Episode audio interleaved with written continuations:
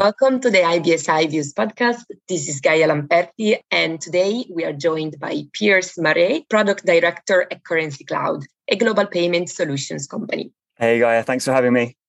Thank you for joining us. Lovely. I'm very excited today because we are discussing the latest piece of research by Currency Cloud, which is a report on bundling finance. Piers, maybe you can start by telling us a bit more about the research process and the aim behind this study. Perfect. Thank you. Yeah, so Currency Cloud, as, as you said, just to set the scene, is a, a leading provider of embedded and global cross-border transactions. We, as Currency Cloud, Um, and as a brand, sort of aim to back the industry through that sharing of, of expertise and, and that, that information share. Um, and we saw a gap really for this information um, amongst our clients and, and really amongst the wider market. I suppose the intention of this whole process was really to, to provide a statistically significant bit of research that perhaps, you know, business leaders amongst our clients and, and amongst the wider market could use to make better informed decisions about their own global strategies and, and uh, sort of find different ways to, to fulfill their growth ambitions. As part of that process of making it statistically significant, we reached out to over ten thousand consumers, over five hundred business leaders um, across the U K, Europe, U S, and parts of APAC, really to, to talk about this, this concept of elastic bundling. And perhaps it's worth just defining what, what, what that actually means, what that phenom- phenomenon actually means. Uh, bundling really is that process of, of companies offering a, a full service, a suite of financial services within that one offering. And unbundling really is the opposite. It's, it's where companies specialize in a, a niche offering, perhaps of maybe one or two products, but really focus on making them slicker, easier to use, simpler for the customer, sometimes cheaper as well. And, and I suppose this, this concept has been, been knocking around for, for decades. Mark Andreessen often quotes um, the, the former C F O from Netscape, who said that there are only two ways to make money in business. It's through bundling or unbundling. Um, but really, I think the, the, the phenomenon of elastic bundling um, is really comes back to that analogy of the, the rubber band that can, can stretch and snap back. And it's that process over a period of time of an industry moving from a, a phase of bundling to a phase of unbundling and, and back and forth over time.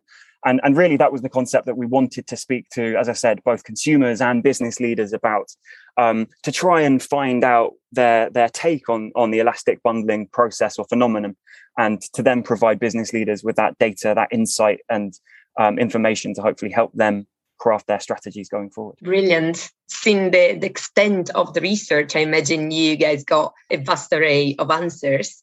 And looking at some of the findings, I noticed that, you know, while one in four customers, so just about the twenty-four percent of them, say they prefer to buy financial products and services from a single company, financial services themselves, whether it's banks or fintech challengers, they see themselves as a one-stop shop.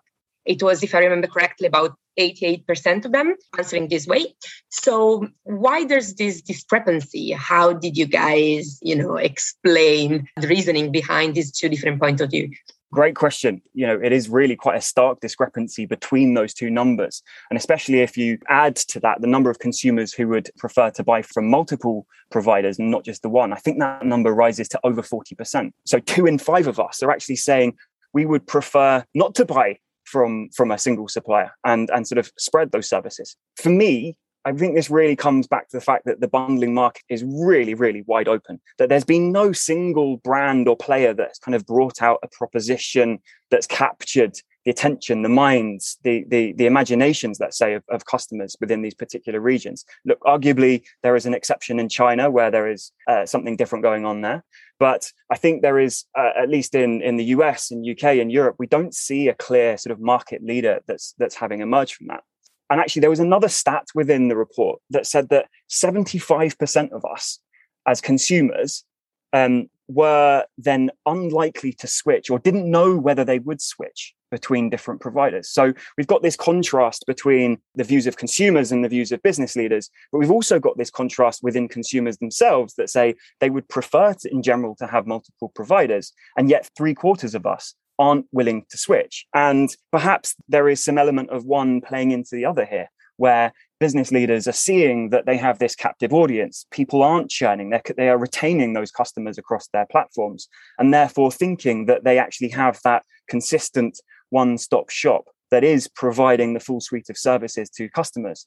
But in actual fact, it is really about customers at this point still not taking that leap into perhaps the unknown, into a new supplier, uh, and, and taking that switch. Just sort of anecdotally, I was I was talking to my colleague uh, yesterday about this process, and we were talking about the fact that there needs to be some kind of trigger point for a consumer to really to make that switch. What is that difficult, painful event that causes them to to switch from one supplier to the other, despite the fact that they say they're happy to work or would prefer to work with with multiple suppliers? And his example was him losing a mobile phone. He regained, he, he got a new iPhone and was then trying to log back into his banking apps, which were, you know, one of the first things that he, he tried to do. And the two that appeared were H S B C and Starling Bank. With H S B C, he tried to get back into the app. Eventually, he had to call customer services and was then asked to go into a branch to be able to get back into his, his own accounts within the application. Compare that to Starling Bank, for example, who's one of our customers. And he was able to record a, a short video message that was then digitally sort of scanned and verified and allowed him to get back into the app within five minutes. And it's it was that trigger point of him losing and losing a phone and getting a new one where it causes a consumer to say, actually, there is some pain here. There's some friction. Now is the point to, to switch over. And perhaps there haven't been enough of those trigger points yet. Perhaps, you know, some of the larger, maybe uh, traditional financial institutions are still relying on a sense of inertia, dare I say, a sort of a laziness maybe at a consumer level, um, or just a lack of those trigger events that have caused someone to really make that switch to an alternative supplier. I'm really glad you mentioned that, Piers, especially because, you know, among those factors, sometimes there's also lack of trust or not knowing the name of the alternative provider. I was reading a few days ago in, in another report that sometimes one of those triggers you were mentioning is recognizing a brand that you know affiliated with that financial product. And that could become the reason why you try or eventually shift to the new provider. And again, that was, you know, one of the facts or the, the stats that we pulled out of that report is that trust and security, confidence within your supplier is one of the key reasons why a consumer would switch. So that, that totally makes sense and, and resonates. And even within the financial services industry, there's a, a slight difference in the way traditional banks and traditional financial institutions see themselves, because about ninety-four percent of them said they are a one-stop shop, whereas just eighty percent of fintech challengers see themselves as one. So how would you read this data? And do you believe that fintechs have eventually a better chance of meeting customers' needs? Again, great question. We we talk about this concept a lot within Currency Cloud. Um, we service banks and fintechs in equal measure. And so this is obviously a, a conversation that comes up quite frequently. I think personally, I come back to the fact that the financial services industry is a very, very large pie. You know, we're talking about an industry that's estimated to reach over twenty-two trillion dollars in terms of worth by the end of this year. Global G D P is expected to reach just over ninety trillion dollars. So we're talking about a financial services industry that makes up a quarter of the world's kind of output and economies. In my mind, that means there is plenty of space actually for banks and for fintechs, both to survive and indeed to thrive. And I think it then it comes back to this idea of, of consumer choice. Not everyone wants to have their services provided by a bank or indeed a fintech. Not everyone wants to have all of their services bundled into one solution or unbundled across multiple solutions. And it really comes back to, I suppose, from a from a business lens, that idea of customer centricity, of customer focus. It's about being customer driven across the entire business. And I guess having that business agility to be able to respond to different customers' needs over time. Jeff Bezos from Amazon is famously quoted as saying that they're, the one thing that I love about customers is that they are divinely discontent and that their expectations are never static. They always go up. And and I think this is the, the key part of it for, for both banks and fintechs alike, for, for both bundled providers and un- unbundled providers. It comes back to this customer focus, relentless customer focus, and then the ability as a business to be agile, to be able to adapt to whatever those changing customer needs are um, over time. And in this landscape, do you believe that this new trend or ambition of the financial super app, we were mentioning China before, and yep. in, in Asia in general, super apps are, are a big thing. probably they started in the e-commerce space, but now it feels like fintech especially is jumping on, on the trend. Do you believe this is a sort of response to these perceptions around bundling?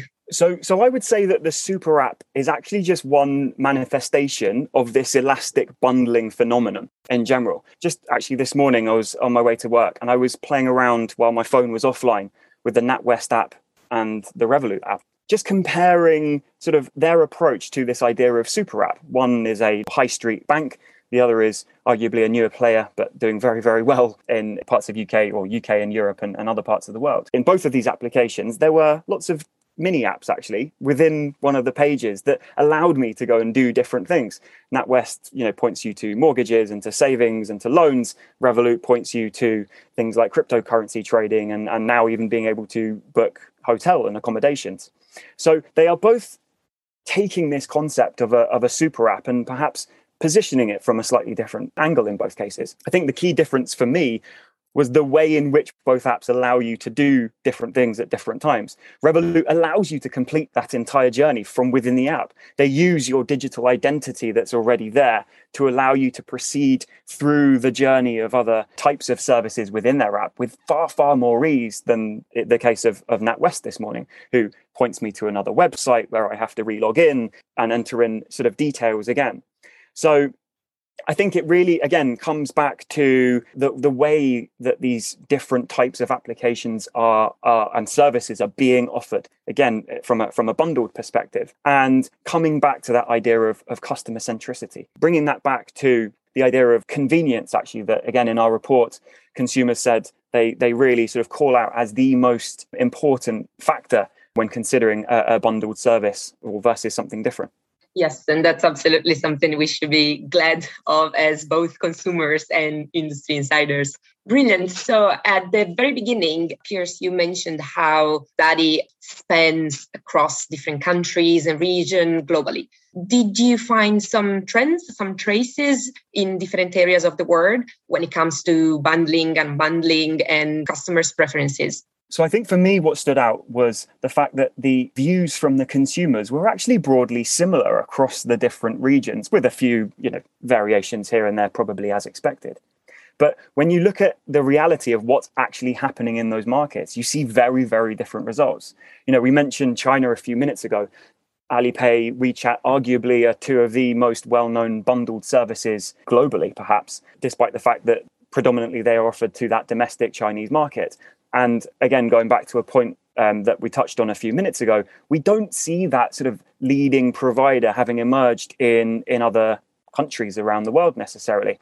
We are starting to see that in parts of Southeast Asia, parts of Asia Pacific, but definitely in the U K, um, U S, Europe, we, we don't see that same sort of change, fundamental change happening. And, and there's probably a f- few reasons for why that has happened in China specifically versus not in other parts of the world. One is probably about that sort of leapfrogging in, in China or over the telephone straight to a smartphone world, where smartphone content creators were then innovating in a way that their counterparts in the Western world perhaps were not. Second is probably around data laws. There are very, very different sort of rules and regulations that businesses in the U S, the U K, Europe have to adhere to that don't really yet exist in the same way in China. And the third thing is that the Chinese domestic market is colossal. The number of end users of WeChat and Alipay are a billion each. The number of people within, within that one country alone is greater than the populations of the U S, the U K and Europe combined. So we're seeing this sort of fragmentation, let's say, across especially the Eurozone of different languages, different cultures, different traditions, different rules and regulations, different policies being made at, at a, a financial level or at even um, at a governmental level that probably has hindered some of this, this journey towards this one bundled super app, um, perhaps within, you know, the U S, the U K and Europe, but that has allowed that to, to really sort of flourish within China. It will be interesting to see that journey, um, you know, over the coming months and years, how that phase of unbundling that we saw sort of post the two thousand eight financial crisis is now leading into a phase of, of rebundling. Again, Revolut, a client of ours, is, is doing an absolutely stellar job at providing this super app concept to um, to all of their customers and, and that growing customer base.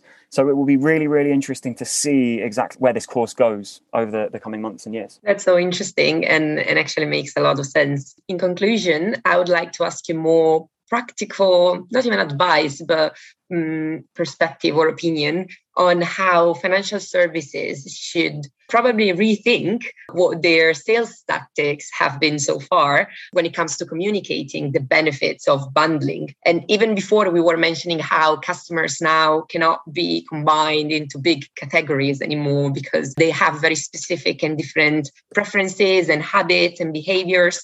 So how can the industry take these important points into consideration and rethink the way we communicate the sort of services and products uh, we provide? Okay, good question. So I, I'm not a salesperson directly. I, I'm in the product team, but I'll give you my my product take on this, um, which perhaps hopefully feeds into the sales team from, from time to time as well. I think the key thing for me here is that when thinking about money, it's a really emotive subject. Money and financial services is something that we, at least in the U K, don't really sort of talk about openly, talk about enough. But individually, we all know we're feeling that pain when something in our financial lives isn't quite working, or it's slow, or it's expensive, or doesn't meet the, the new needs that we have, I guess, in this, this global digital economy. And when we think then about the, the absolute sort of most phenomenal products within our lives, you know, an Uber or the iPhone or Amazon, Dyson, Tesla, any of these huge brands, they all are taking away some level of pain, of frustration, and friction in the job that we are trying to do as an individual. With Uber, I'm trying to get from A to B, probably because I've missed the last tube or train home, but I'm trying to get from A to B, and the payment is a result of doing that. The mortgage and house buying process is, is another perfect analogy here, where my intention, my dream is to buy this brand new house. The mortgage is a result of that process. And, and it's not something that I necessarily want to have to do. It's almost like a, a necessary evil in achieving the thing that I, I want to do, which is purchasing that house. And so for me, it comes back to, again, the customer, the focus on the customer. And, and hopefully this can then be incorporated in any sort of sales tactics. For me, it's about the, the best financial services, whether bundled or unbundled. And probably it's the ones that will thrive and not just survive are the ones that come back to focusing on the customer, really understanding that raw emotion that is inherent within that concept of money or, or financial services, understanding what specific job that customer actually needs to be doing and why, and then trying to take away any of that friction and frustration that exists in the process. Ultimately, that is what will probably be the set of trigger points that uh, forces those or entices those customers to actually switch to something that is better, slicker, faster, cheaper, easier to use, but but then also retains them within that ecosystem. Again, whether it's bundled or unbundled, for many businesses, it will come back to customer retention that ultimately leads to, to, to revenue. And being able to, to keep customers and keep them happy will continue to be an absolutely crucial core, I think, of, of business tactics and, and hopefully in business strategy going forward. Brilliant, brilliant answers. Piers, Product Director at Currency Cloud, thank you so much for joining us today. Thanks very much, Kai. Thanks for having me.